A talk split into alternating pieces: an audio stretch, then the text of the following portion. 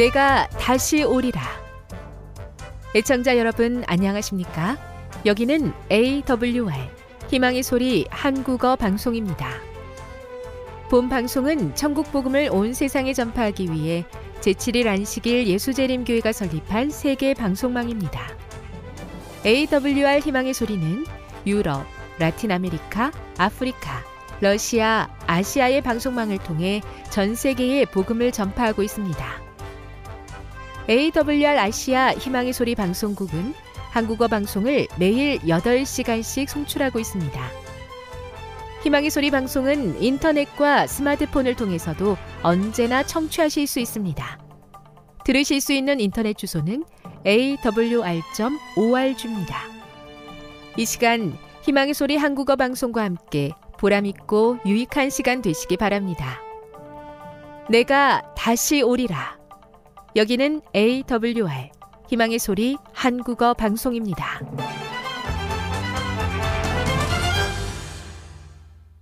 주파수 안내입니다. 괌에서 송출하는 우리 방송은 한국 표준시로 새벽 1시 30분부터 2시 30분까지 11,755kHz로 새벽 2시 30분부터 3시 30분까지 3시 30분부터 4시 30분까지 15,530kHz로 새벽 5시부터 6시까지 9,890kHz로 4회에 걸쳐 송출하고 있습니다. 스리랑카에서 송출하는 우리 방송은 한국 표준시로 밤 9시부터 10시까지 15,530kHz로 우즈베키스탄에서는 새벽 3시부터 4시까지 새벽 4시부터 5시까지 9,760kHz로 타지키스탄에서는 밤 9시부터 10시까지 15,255kHz로 송출하고 있습니다. 애청자 여러분의 많은 청취 바랍니다.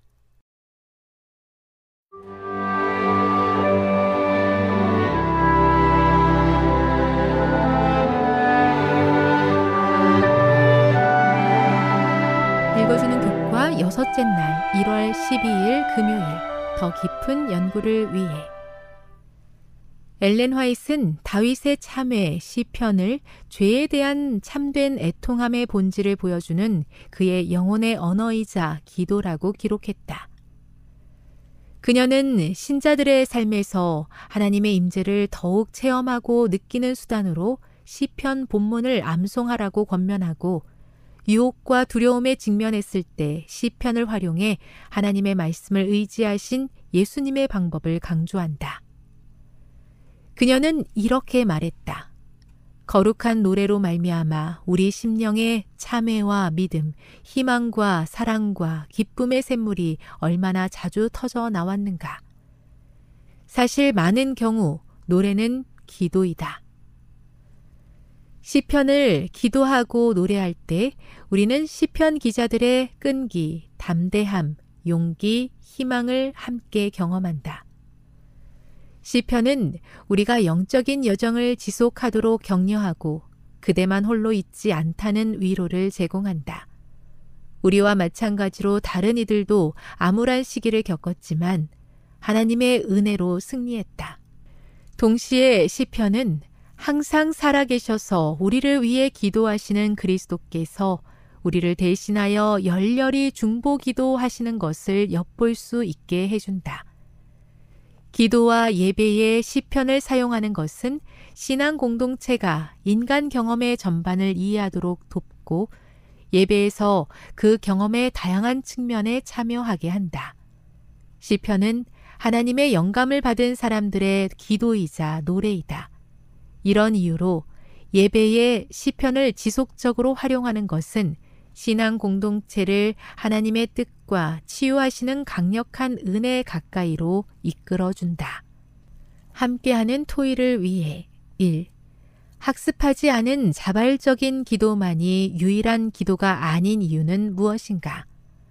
어떻게 하면 우리의 기도 생활이 성경의 기도서인 시편으로부터 유익을 얻을 수 있겠는가? 2. 시편은 어떻게 우리의 공동체 기도 생활을 풍요롭게 할 수 있는가?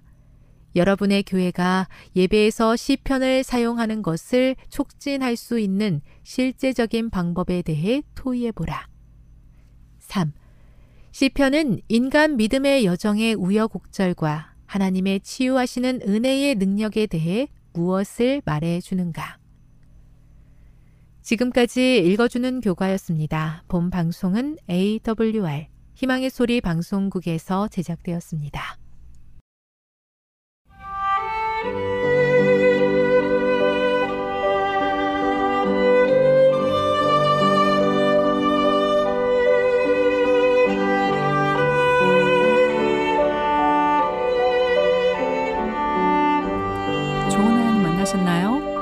삶 가운데서 만난 하나님의 사랑, 말씀 가운데서 만난 하나님의 사랑을 나누는 엘트 시간. 저는 이영미 집사입니다. 오늘 말씀은 어, 사도행전 13장 24절부터 41절에 있는 말씀을 나누도록 하겠습니다. 기도하겠습니다. 아버지 하나님, 오늘도 아버지가 되어 주심에 감사합니다. 우리의 모든 근원이 되시고 우리의 삶을 지키시고 또 유지하시며 우리를 어, 데리러 오실 예수님을 이 땅에 보내주신 그 하나님의 놀라운 사랑에 감사드립니다. 아버지 오늘도 말씀이 필요한 곳에 그 말씀을 받을 수 있도록 주님 우리의 마음을 열어주시옵시고 그 말씀으로 인하여 오늘 우리가 겪고 있는 이 땅에서의 모든 고난과 어려움을 주님 이기고 승리할 수 있도록 도와주시옵소서 예수님의 이름으로 기도드립니다. 오늘 사도행전 13장 24절 31절의 말씀을 나누기 전에 오늘은 어, 네 번의 때 교육 중에서 집 밖에서 하는 자녀 교육에 대한 그런 것들을 읽게 해주신 하나님 만났습니다. 사실 아이들에게 어, 집 밖을 나갔을 때 어떤 것을 가르쳐야 될지 어, 말씀에서는 어, 길을 갈 때 하나님의 말씀을 가르치라고 하였습니다. 길을 갈 때 어떤 것들을 할까 가다 보니 어, 집에 나서기 전에 먼저 기도하고 또 어떤 음, 상황 속에 뭐 아이들 같은 경우는 부모랑 많이 동행을 하고 어, 또 아이들이 부모님이 어, 그 현장에서 하는 행동들이 그에게 가장 좋은 교육의 샘플이 되는데요. 어, 먼저 차를 타기 전에 기도하고 그리고 운전하면서 기도하고 또 어, 그 자연 깨운 가운데 아이들을 데리고 나아가서 하나님께서 주신 감사와 기쁨 또 놀라운 일들을 어, 찬양하는 그런 훈련을 하는 것이 바로 집 밖에서의 훈련입니다. 어, 그리고 생각해 보니까 어, 아이들을 어, 하나님께서 사랑하시고 또 올바로 키우시기를 원하시는데 집 밖에서의 교육을 많이 못하고 아이들을 많이 학원으로 또 학교로 보내서 어떤 이론적인 교육 그리고 앉아서 책상에 앉아서 하는 교육들로 아이들의 마음을 하나님을 찾을 수 있는 기회를 많이 제공하지 못했다는 그런 생각을 갖게 해주셨습니다. 번개가 칠 때, 또 갑작스런 태풍이 올 때, 눈비가 올 때, 사실 그때 하나님께서 어떻게 인도해 주시고 또 주장하고 계신지에 대해서 기도할 수 있는 좋은 때라는 교육의 때라는 것을 경험하게 해주셨습니다. 하나님의 능력이 우주를 가득 채우고 계시기 때문에 그 어떤 상황에서도 하나님께 기도하였을 때 하나님께서 그 환경의 여러 가지 것들을 붙들고 계신다는 사실입니다. 또한 무지개를 볼 때, 저녁 노을을 볼 때, 예쁜 꽃 향기를 맡을 때, 어, 하나님께서 우리와 함께하고 계심에 얼마나 크고 감사한 일인지 감동적으로 찬양으로 그렇게 하나님께 올려드릴 수 있다는 것을 깨닫게 해주신 하나님 만났습니다. 오늘은 사도행전 13장 24절부터 41절에 있는 말씀인데요. 그 말씀에서 첫 번째 보면 이것은 어 1차 선교 여행 때의 일입니다. 어, 그 오시는 앞에 요한이 먼저 회개의 세례를 어, 이스라엘 모든 백성에게 전파하니라. 요한이 그 달려갈 길을 마칠 때에 말하되 너희가 나를 누구로 생각하느냐?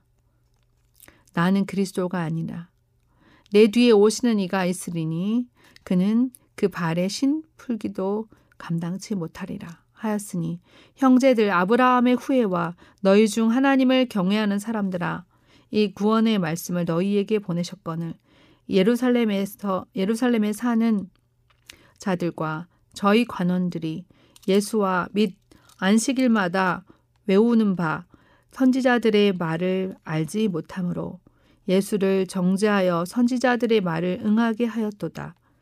죽일 죄를 하나도 찾지 못하였으나 빌라도에게 죽여달라 하였으니 성경에 저를 가리켜 기록한 말씀을 당응하게 한 것이라.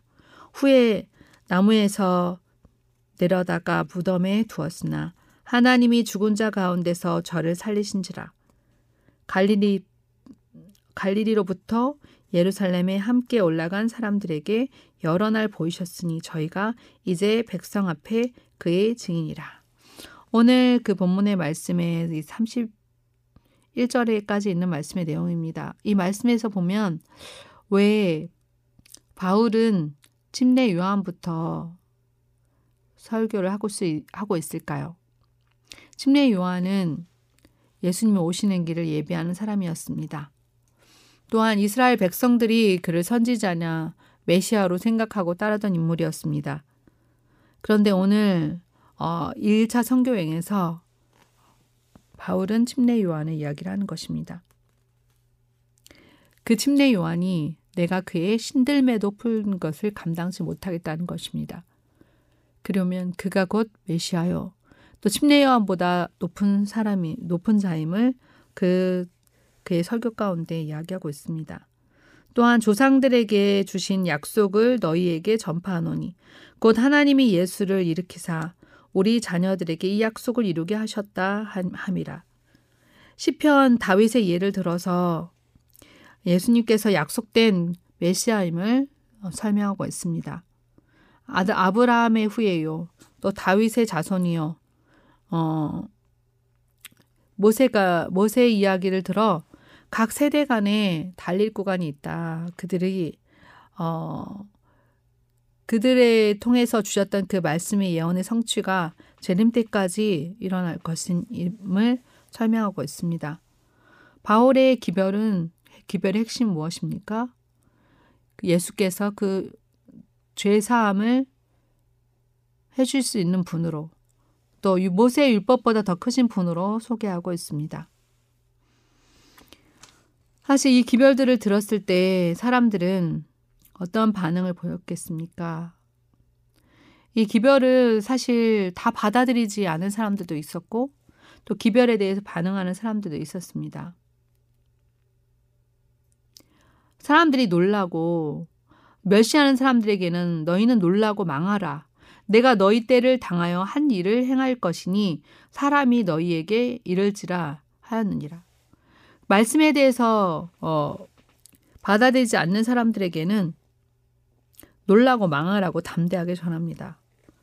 바울은 말씀을 들을 사람들에 대해서는 두렵고 떨림으로 구원을 이르라고 선지자들이 말씀하신 예언의 성취를 듣고 삼가라는 기별을 전합니다.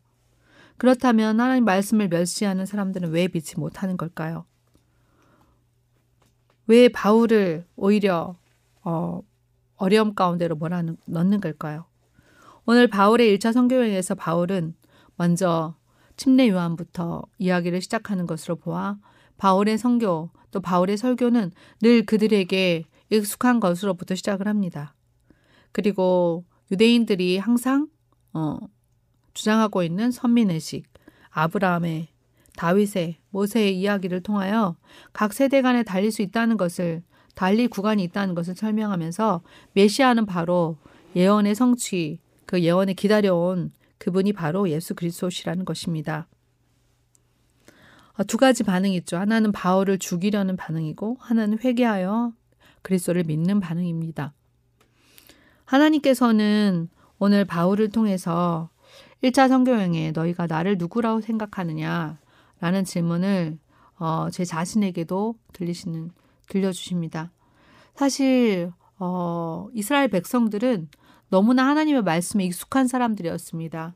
그들은 생활 속에 의식 속에 아, 성경의 모든 것들과 연결된 그런 관습들을 가지고 있었고 또 하나님의 말씀을 읽는 것, 외우는 것에 열정적인 사람들이었습니다. 그럼에도 불구하고 왜이 어, 기별들을 받아들이지 못했는가 보면 어, 그들이 가진 그 편견의 장벽이 너무나 높다는 것입니다. 선민 의식이 너무나 높다는 것입니다. 그리고 성령의 귀, 말씀에 귀를 열고 내 자신이 가지고 있는 편견을 내려놓는 그러한 어, 작업을 하지 못하는 것입니다. 오늘 성령께서 저에게도 간구를 하십니다. 네가 지금 어, 전하고자 하는 기별이 과연 나도 바울처럼 어, 하나님을 말씀을 듣고자 하는 사람들에게는 그 하나님의 은혜에 따라 말하고 또 그 기별을 받아들이지 않는 사람들은 너희가 멸시하니 망하라 라고 담대하게 말씀을 전하고 있는가 제 자신을 돌아보았는데 저는 그러지 못한 제 자신을 보게 되었습니다. 하나님께서는 오늘 때를 따라 말할 것들을 주시고 또 믿지 못하는 사람들에 대해서는 그 기별을 받아들이지 않았을 때에 그에게 어 하나님의 성령이 감화가 미치지 못하는 것을 보게 됩니다. 오늘 저는 음, 저의 기도 제목은 바로 이런 1차 선교여행과 같은 어, 선교여행을 가는 것입니다. 바울은 선교여행을 가기 전에 이미 하나님 말씀에 정통한 사람이었고 또한 그 일들을 혼자 하는 것이 아니라 바나바와 팀을 이루어 함께 했고 그리고 어, 그 말씀을 전할 때 성령의 성령을 힘입어 담대하게 전했습니다.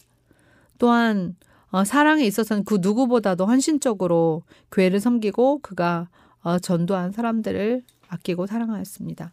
그리고 그들이 믿음 안에서 잘 성장할 수 있도록 어, 여행지였었지만 머물 수 있는 대로 최대한 머물러서 그들을 돕고 있는 것을 바울의 사역의 모습입니다. 어, 너희는 나를 누구라 하느냐? 음, 오늘 당장 예수께서 저에게 그렇게 물어보신다면 어, 저도 베드로처럼 주는 그리스도시요 살아계신 하나님의 아들이니다라고 고백할 수 있는지 또 제가 전하는 기별이 어, 예수 그리스도를 예수 그리스도가 십자가에 못 박혀 돌아가시고 다시 살아나신 그 놀라운 복음의 소식을 담고 있는지 그리고 이 일들을 담대히 전하고 반대하는 사람들에 대해서도 그 반대하기 때문에 내가 움츠러들거나 하지 못하는 것이 아니라 하나님께 뜻을 구하고 하나님께서 하라 하신 말이면 담대하게 하는지 제 자신을 돌아보게 해주신 그러한 귀한 오늘 말씀의 묵상이었습니다. 기도드리도록 하겠습니다. 아버지 하나님, 바울은 예수 그리스도께 어, 피할 길이 있다는 것을 전했습니다. 죄 사함의 건세가 있다는 것을 전했습니다. 그리고 선지자들의 말씀이 예언하신 예언의 성취가 어, 이르기 때문에 스스로 행동을 삼가라고 하였습니다. 두렵고 떨림으로 구원을 이루라는 기별을 외쳤습니다. 아버지, 이제 어, 돌들과 같이 잠잠한 사람이 되지 않게 하여 주시고 주의 기별을 들고 나아가는 성교 여행을 떠난 사람이 되기를 원합니다. 아버지여, 예, 필요한 영성을 허락하여 주시고 또 재정적으로 준비하여 주시옵시고 함께 할 수 있는 팀 사역자들을 허락하여 주셔서 주의 복음을 들고 나아갈 수 있도록 건강과 또 영육 간의 강건함을 허락하여 주시옵소서. 아버지께서 이 일을 위하여 헌신하는 주의 백성들에게 주의 길을 보여 밝게 보여주시고 이 일들을 가고자 하는 열망을 강하게 해주시며 준비된 곳에 보내주시옵소서. 주여 나를 보내소서 내가 여기 있나이다.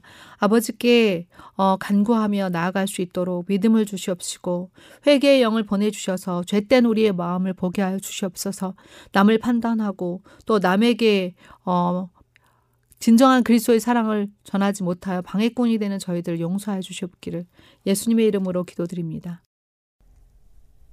지금 여러분께서는 AWR 희망의 소리 한국어 방송을 듣고 계십니다.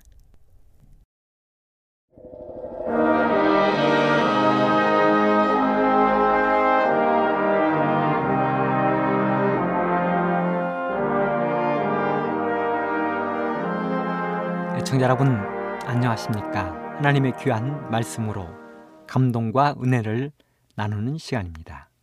먼저 하나님의 말씀 베드로전서 5장 8절로 10절에 있는 말씀을 읽도록 하겠습니다. 근신하라 깨어라. 너희 대적 마귀가 우는 사자같이 두루 다니며 삼킬 자를 찾나니 너희는 믿음을 굳게 하여 저를 대적하라 이는 세상에 있는 너희 형제들도 동일한 고난을 당하는 줄을 알미니라. 모든 은혜의 하나님, 곧 그리스도 안에서 노희를 부르사 자기의 영원한 영광에 들어게 하시니가 잠깐 고난을 받은 노희를 친히 온전케 하시며 굳게 하시며 강하게 하시며 터를 견고케 하시리라. 벌써 한 해를 마감할 시간이 가까이 이르렀습니다. 세월이 왜 그리 빠른지 여러분들은 올 한 해를 어떻게 보내셨습니까? 예수님을 믿는 사람이라면 올 한 해를 그리스도답게 생활하셨습니까? 그리스도인으로서 소명을 다 하셨습니까? 이 모든 것들을 되돌아보면 세월이 정말 살같이 빠르다는 말씀을 우리는 실감할 수밖에 없습니다. 세월만 살같이 빠른 것이 아닙니다. 예수님의 재림을 향한 시간도 살같이 빠르게 흐르고 있는 것입니다. 사랑하는 애청자 여러분, 여러분들에게 하나님의 사랑의 거기는 얼마만큼 큰 것입니까? 리더스 다이제스트라는 책에서 이런 기사를 낸 적이 있습니다. 공간 저편에 있는 기이한 세계라는 제목이었습니다. 종이 한 장의 두께, 여러분이 종이 한 장의 두께는 매우 얇은 것이지요. 두께라고 할 수도 없는 것이지요. 그런데 말입니다. 우리가 살고 있는 이 지구에서 태양까지의 거리 9,300만 마일을 종이 한 장의 두께에 비유한다면 지금 우리들이 살고 있는 이 우주, 이 은하계, 은하계는 310마일의 높이로 쌓아놓은 종이만큼의 거리가 된다는 것입니다. 우주 끝까지의 거리는 3,100만 마일의 종이 높이만큼 된다고 이야기합니다. 이것도 추정입니다. 그리고 우주에는 약 1조 개의 은하가 있을 것으로 과학자들은 추정하고 있을 뿐입니다. 그저 추정입니다. 확신이 아닙니다. 그런데요, 이런 이 어마어마한 우주를 다스리시는 우리 하나님, 우리 하나님께서 우리를 얼마나 사랑하시는지에 대한 표현을 성경은 잃어버린 한 마리의 새끼 양을 찾는 목자의 심정으로 비유했습니다. 여러분, 한 목자에게 100마리의 양이 있었습니다. 목자는 이 100마리 양을 정말 사랑으로 잘 키웠습니다. 아침이 되면 푸른 초장으로 인도하고 목을 죽이고 더운 날씨가 되면 그늘에서 잠을 자게 했습니다. 양들을 안전히 보호하기 위하여 목자는 먼저 양들이 뜯어야 될 그 풀밭에서 독초를 제거했습니다. 숨어 있는 전갈을 잡았습니다. 뱀이 숨어 있는 구멍을 돌로 막았습니다. 사다나 곰 이리로부터 양들을 지키기 위하여 목자는 졸지 않았습니다. 그런데요, 하루는 이 양의 주인이 하루 일을 마치고 양우리에 돌아와서 양들을 세어보는데 한 마리의 양이 없는 것입니다. 그것도 새끼 양이 없는 것입니다. 연약한 새끼 양이 없어진 것입니다. 아흔아홉 마리는 있는데 건강한 양들은 있는데 연약하고 힘없는 새끼 양 한 마리가 없는 것입니다. 밖에는 비바람이 몰아칩니다. 날씨가 좋지 않습니다. 어둡습니다. 여러분들이 주인이라면 어떻게 하시겠습니까? 여러분들이 목자라면 어떻게 하시겠습니까?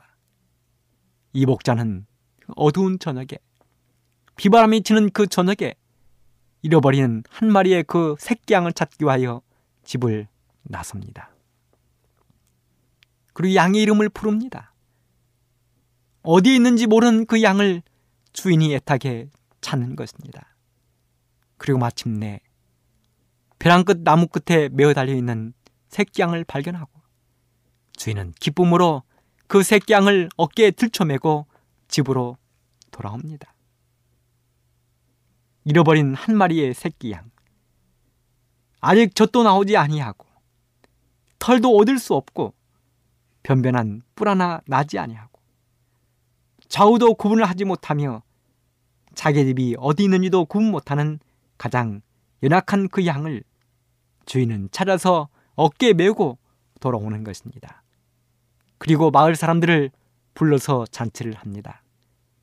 내가 잃어버린 그 한 마리 양을 다시 찾았다는 그 기쁨으로 마을 사람들에게 잔치를 베풀어 음식을 대접하는 것입니다.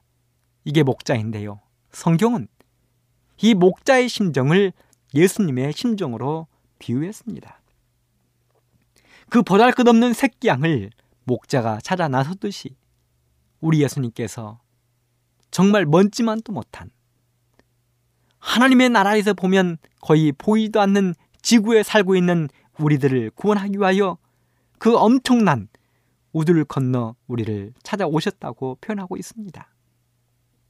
그리고 우리를 사랑해서 십자가에 달려 죽기까지 우리를 사랑했다고 성경은 표현하고 있는 것입니다.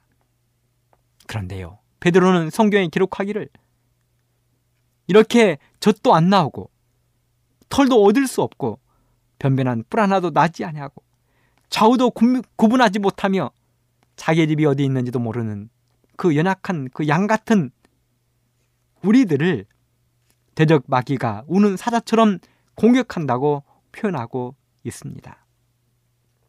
여러분, 그 힘없는 한 마리의 새끼 양을 사자가 공격한다고 생각해 보십시오. 텔레비전에 보면 5시 30분부터 6시까지 동물의 왕국이라는 프로그램이 진행됩니다. 그 프로그램에서는 힘센 사자가, 곰이, 호랑이가, 하이에나가, 연약한 양이나 그 작은 초식 동물들을 공격하는 모습을 잘 보여주고 있습니다.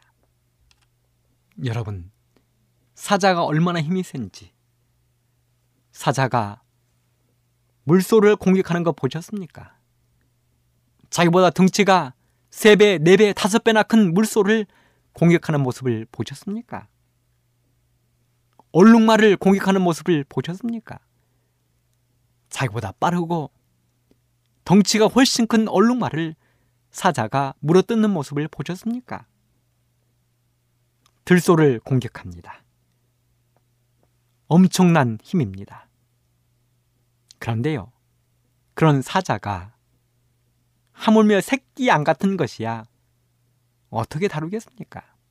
마치 장난감 가지고 놀듯 어른들이 어린 아이 데리고 놀듯 사자는 어린 양을 그렇게 장난감 가지고 놀듯 그렇게 놀 수 있습니다. 성경은 기록하기를 이렇게 마귀가 우는 사자처럼 우리를 공격 한다고 이야기했습니다. 과연 마귀는 우리를 얼마만큼 심하게 공격하는 것입니까? 하루는 바다에 거대한 파도가 일어났습니다. 그 바다에 작은 배가 가고 있습니다. 거대한 파도는 배를 난타하기 시작했습니다. 사나운 바람이 불며 바닷물이 배전을 들이칩니다. 배는 요란하게 흔들리고 그 배에 탄 수많은 사람들이 울부짖기 시작합니다. 마침내 바닷물이 객실에 들어오고 배는 점점점 침몰하려는 것처럼 보입니다. 산더미 같은 파도에 배는 한 장의 낙엽처럼 이리 밀고 저리 밀려다닙니다. 돛이 찢어지고 뱃머리가 하늘로 치솟습니다. 이 배는 영국에서 미국으로 가던 스프리라는 배였습니다. 그런데요, 그 배에는 때마침 전도회를 위하여 영국에서 미국으로 갔던 무디 목사님이 타고 계셨습니다.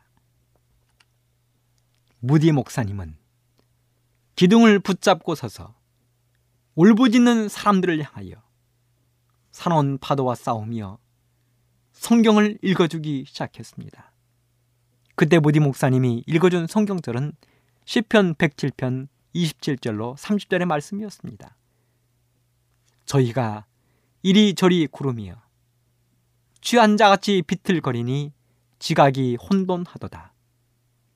이에 저희가 그 근심 중에서 여호와께 부르짖음에 그 고통에서 인도하여 내시고 광풍을 평정히 하사 물결로 잔난케 하시는도다. 저희가 평온함을 인하여 기뻐하는 중에 여호와께서 저희를 소원의 항구로 인도하시는도다. 그리고 무디 목사님은 두려움에 떨고 있는 사람들을 위로하고 객실로 돌아가 무릎을 꿇었습니다.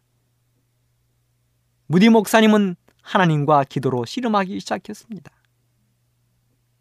무디 목사님은 자신을 완전히 하나님께 맡겼습니다. 하나님께 자신을 완전히 맡기는 순간 평화와 고요함이 밀려오기 시작했습니다. 그리고 그 사나운 폭풍 속에서 파도 속에서 목사님은 예수님처럼 깊은 잠에 빠져들었습니다. 그리고 그렇게 얼마간의 시간이 흘렀습니다. 목사님의 귓가에 아련한 소리가 들려왔는데요. 그 소리는 기쁨의 함성이었습니다. 멀리 수평선에 구조선이 나타났습니다. 레이크 후론이라는 이름이 붙여진 구조선이 나타났습니다. 그리고 그들을 안전하게 육지 소원의 항구에 도착시켜 주었습니다. 시편에 기록되었습니다. 저희가 이리저리 구르며 취한 자같이 비틀거리니 지각이 혼돈하도다. 이에 저희가 그 근심 중에서 여호와께 부르짖음에 그 고통에서 인도하여 내시고 광풍을 평정히 하사 물결로 잔난케 하시는도다. 저희가 평온함을 인하여 기뻐하는 중에 여호와께서 저희를 소원의 항구로 인도하시는도다. 소원의 항구. 밖은 거대한 파도가 몰아치고 광풍이 몰아칠지라도 소원의 항구에 도착하면 그곳은 평안함이 있는 것입니다. 잔잔한 것입니다. 안전이 보장되는 것입니다. 이처럼 마귀는 하늘을 향하여 항해길에 있는 우리를 침몰시키려 혈안이 되어 있습니다. 우리를 침몰시키기 위하여 여러 폭풍을 준비하고 있습니다. 우리를 근심에 떨게 합니다. 세상의 수많은 근심이 우리 마음에 가득 차게 하므로 하늘의 생각을 못하게 하고 있습니다. 우리를 불안에 빠지게 합니다. 그렇습니다. 세상은 온갖 불안거리로 가득 찹니다. 밖에 나가기 두려운 세상이 되었습니다. 밝은 대낮에도 살인 사건이 비일비재하게 일어나고 있습니다. 우리의 자녀들이 학교에 안전하게 다녀오기가 두려운 세상이 되었습니다. 그래서 모든 사람들이 불안합니다. 마귀는 걱정하게 합니다. 먹을 걱정, 집 걱정, 자녀 걱정, 모든 걱정들이 우리 머릿속에 가득 차게 합니다. 마귀는 의심을 일으킵니다. 내가 하나님을 믿는 것이 옳은지, 하나님은 계시는지, 천국은 있는지, 내가 가는 길이 바른지, 마귀는 자꾸만 우리들로 하여금 의심하게 만드는 것입니다. 마귀는 실망이라는 폭풍도 준비했습니다. 우리가 때로는 신앙을 한다고 교회를 다니지만 여러 가지 이유 때문에 실망을 하는 경우가 있습니다. 목사님을 보면서도 실망을 하고 장로님을 보면서도 실망을 하고 집사님을 보면서도 실망을 하고 여기저기에 실망거리가 널려 있습니다. 실망이라는 폭풍을 통하여 막이는 우리를 소원의 항구에서 멀어지게 하는 것입니다. 분주함이라는 폭풍도 준비했습니다. 바쁩니다. 아침부터 저녁까지 너무 바쁩니다. 교회 갈 만한 시간이 없습니다. 하나님의 성경 말씀을 볼 시간이 없습니다. 기도할 수 있는 시간이 없고 찬양할 수 있는 시간이 없습니다. 마귀는 오락이라는 폭풍도 준비했습니다. 쾌락이라는 폭풍도 준비했습니다. 하나님보다 하나님의 말씀보다 하나님의 성전보다 재미있는 것들이 이 땅에 얼마나 많이 있는지 모릅니다. 청소년들은 한 번 게임에 빠지면 헤어나올 줄을 모릅니다. 먹고 마실 것이 얼마나 많이 있는지 모릅니다. 이런 세상, 마귀가 하나님의 백성들을 무너뜨리기 위하여 준비한 폭풍들이 이렇게 많은 세상에서 하나님은 예언의 신 선지자 왕 162쪽에 이런 말씀을 주셨습니다. 모든 사람의 경험 가운데는 통렬한 실망과 철저한 낙담의 때, 곧 슬픈 운명에 처하여 하나님께서 여전히 이 세상에 태어난 당신의 자녀들을 보호하신다는 사실을 믿기 어려운 날들. 고통이 영혼을 괴롭혀 마침내 죽는 것이 사는 것보다 더 나은 것처럼 보이는 날들이 이르러 온다. 이런 때에 많은 사람들은 하나님께 대한 그들의 신앙을 잃어버리고 의심의 노예가 되고 불신의 속박에 얽매인다. 만일 우리가 이와 같은 때에 영적 통찰력을 가지고 하나님의 섭리가 무엇을 의미하는지를 분별할 수 있다면 그 같은 상태로부터 우리를 구원하셔서 우리의 발을 영원한 산보다 더 튼튼한 기초 위에 세우려고 노력하는 천사들을 보게 될 것이다. 그리고 새 신앙과 새 생애가 싹트게 될 것이다.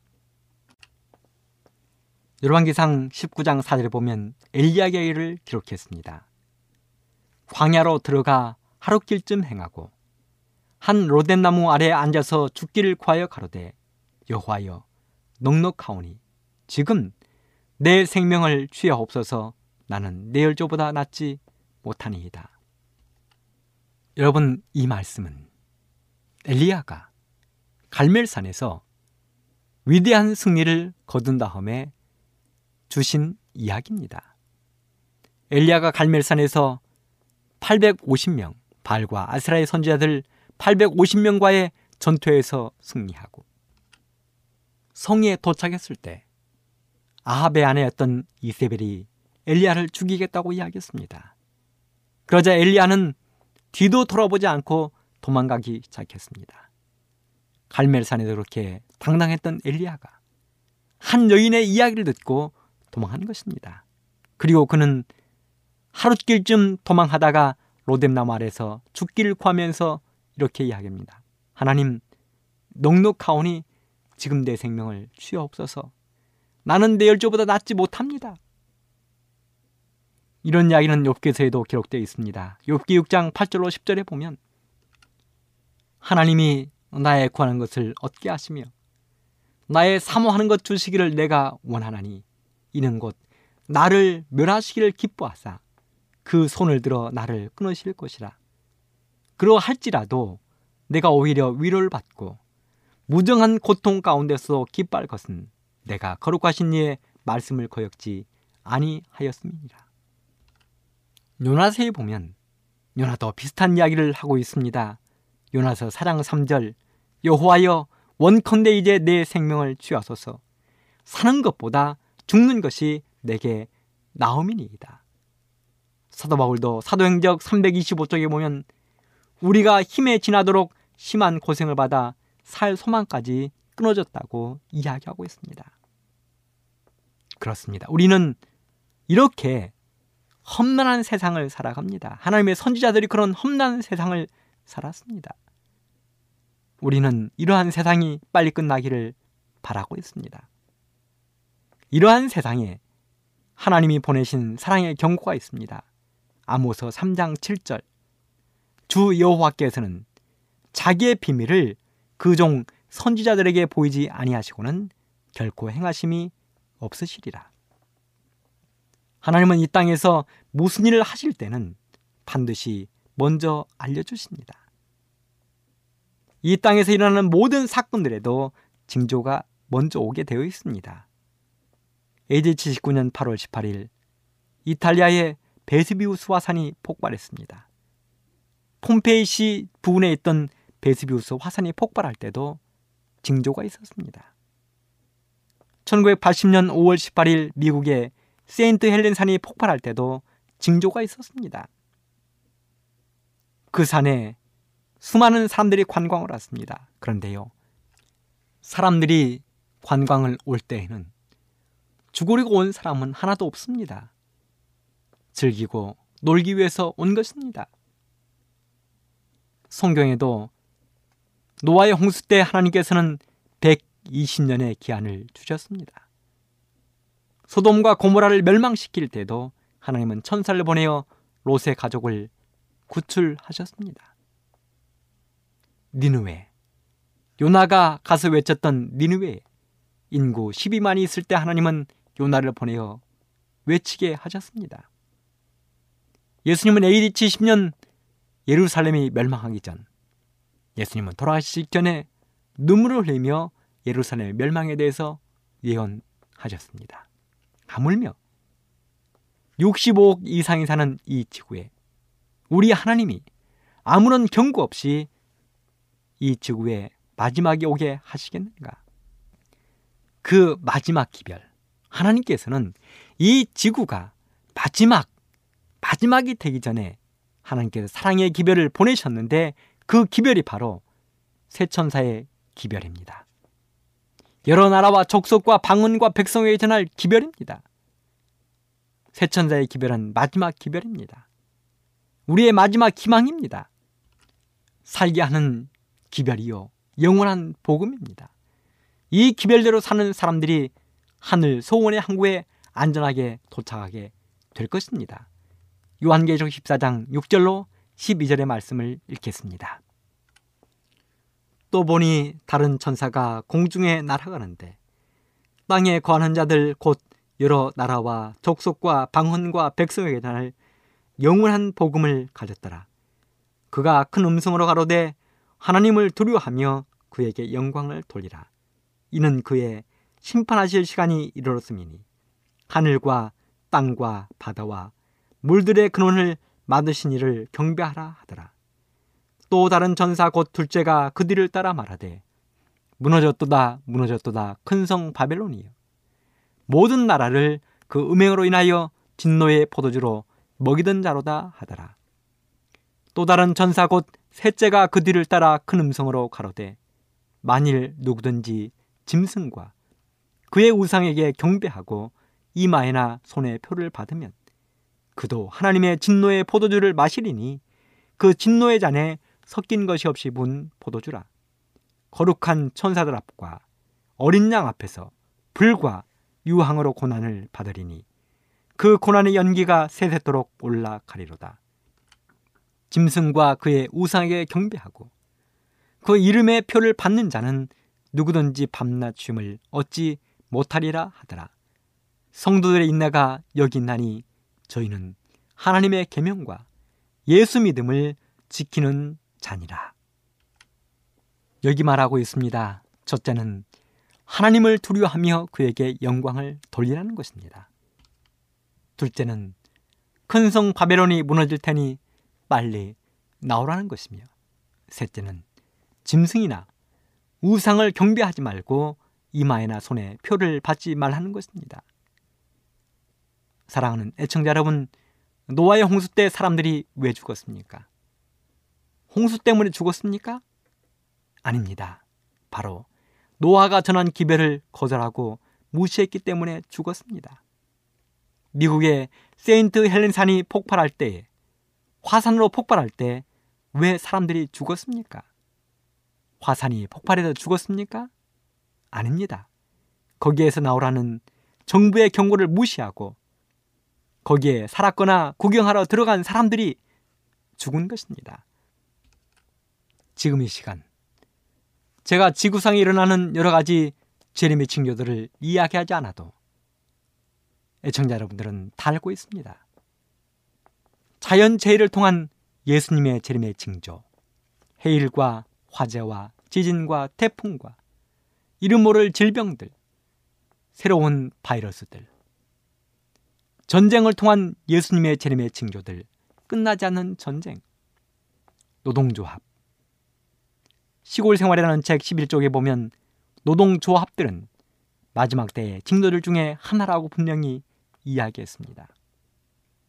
이러한 때에 하늘을 맞춰가는 이러한 때에 우리가 관심을 가져야 할 분야는 과연 어디일까요? 첫째는 누가 나의 마음을 소유하고 있는가 하는 것입니다. 요한계시록 13장 15절에 보면 저가 권세를 받아 그 짐승의 우상에게 생기를 주어 그 짐승의 우상으로 말하게 하고 또 짐승의 우상에 경배하지 아니하는 자는 몇이든지 다 죽이게 하더라고 이야기했습니다. 나의 마음을 하나님이 소유하고 있는가? 아니면 나의 마음을 마귀, 사탄, 권세를 받은 사탄이 소유하고 있는가? 사랑하는 애청자 여러분, 이 연말에 우리의 모든 마음을, 우리를 소원의 항구로 인도하실 예수님에게 온전히 드리게 되기를 간절히 바랍니다. 둘째는 우리의 가족은 정상적인 궤도 안에 있는가 하는 것입니다. 미국의 한 병원에서 이런 일이 있었습니다. 병원에 8살짜리 아이가 입원을 했습니다. 그리고 입원해 있는 기간 동안 생일을 맞이했습니다. 엄마가 이 아이를 위해서 생일 파티를 해주기 위하여 도착했습니다. 엄마는 집에 있는 비싼 카메라를 가지고 왔습니다. 사진을 찍어주기 위해서였습니다. 아이는 엄마를 보자마자 치맛자락에 매달리기 시작했습니다. 얼굴을 부비고 난리가 났습니다. 이때 엄마가 한마디를 했습니다. 저리 비켜. 엄마 치마 구겨지잖아. 엄마의 화난 목소리에 아이는 치마를 놓고 물러섰습니다. 여러분, 그날 엄마는 치마가 구겨지지도 않았고 치마에 코도 묻지 않은 채 병원을 떠났습니다. 엄마가 병원을 나서자마자 소녀는 비싼 카메라를 땅바닥에 내동댕이 쳤습니다. 카메라는 산산조각이 나고 말았습니다. 그런가 하면 텍사스주 석유 왕의 아내였던 메콤이라는 여인에 대한 이야기도 이렇게 전해져 오고 있습니다. 많은 사람들이 요청했습니다. 당신은 부자이니 정원을 아름답게 꾸미라는 것입니다. 꽃을 심고 잔디도 심고 수영장, 테니스장, 연못을 만들라는 것입니다. 그러자 부인이 이렇게 대답했습니다. 여러분, 우리 아이들이 다 자란 다음에 그렇게 하겠습니다. 지금은 우리 아이들이 이 마당을 야구장으로 사용하기를 원하고 있습니다. 재림 신도의 가정에 보면 부모들이요. 그대들은 그대들의 자녀들을 이 세상으로 데리고 왔다. 그들은 도움이 필요하며 부모들과 함께 있어야 한다. 선물이 결코 부모를 대신할 수는 없다. 이 연말에 우리의 자녀들은 하늘 가는 정상적인 길에 안전하게 서 있습니까? 사랑하는 애청자 여러분, 이 연말에 우리 모두의 마음이 예수님께 있게 되기를 바랍니다. 우리의 모든 가족들이 하늘 가는 여정에 안전하게 있게 되기를 간절히 바랍니다. 그래서 우리 모든 애청자 여러분들과 제가 우리 가족들이 한 사람도 빠짐없이 하늘 소원의 항구에 안전하게 도착하게 되기를 간절히 바라면서 이 시간을 마치도록 하겠습니다.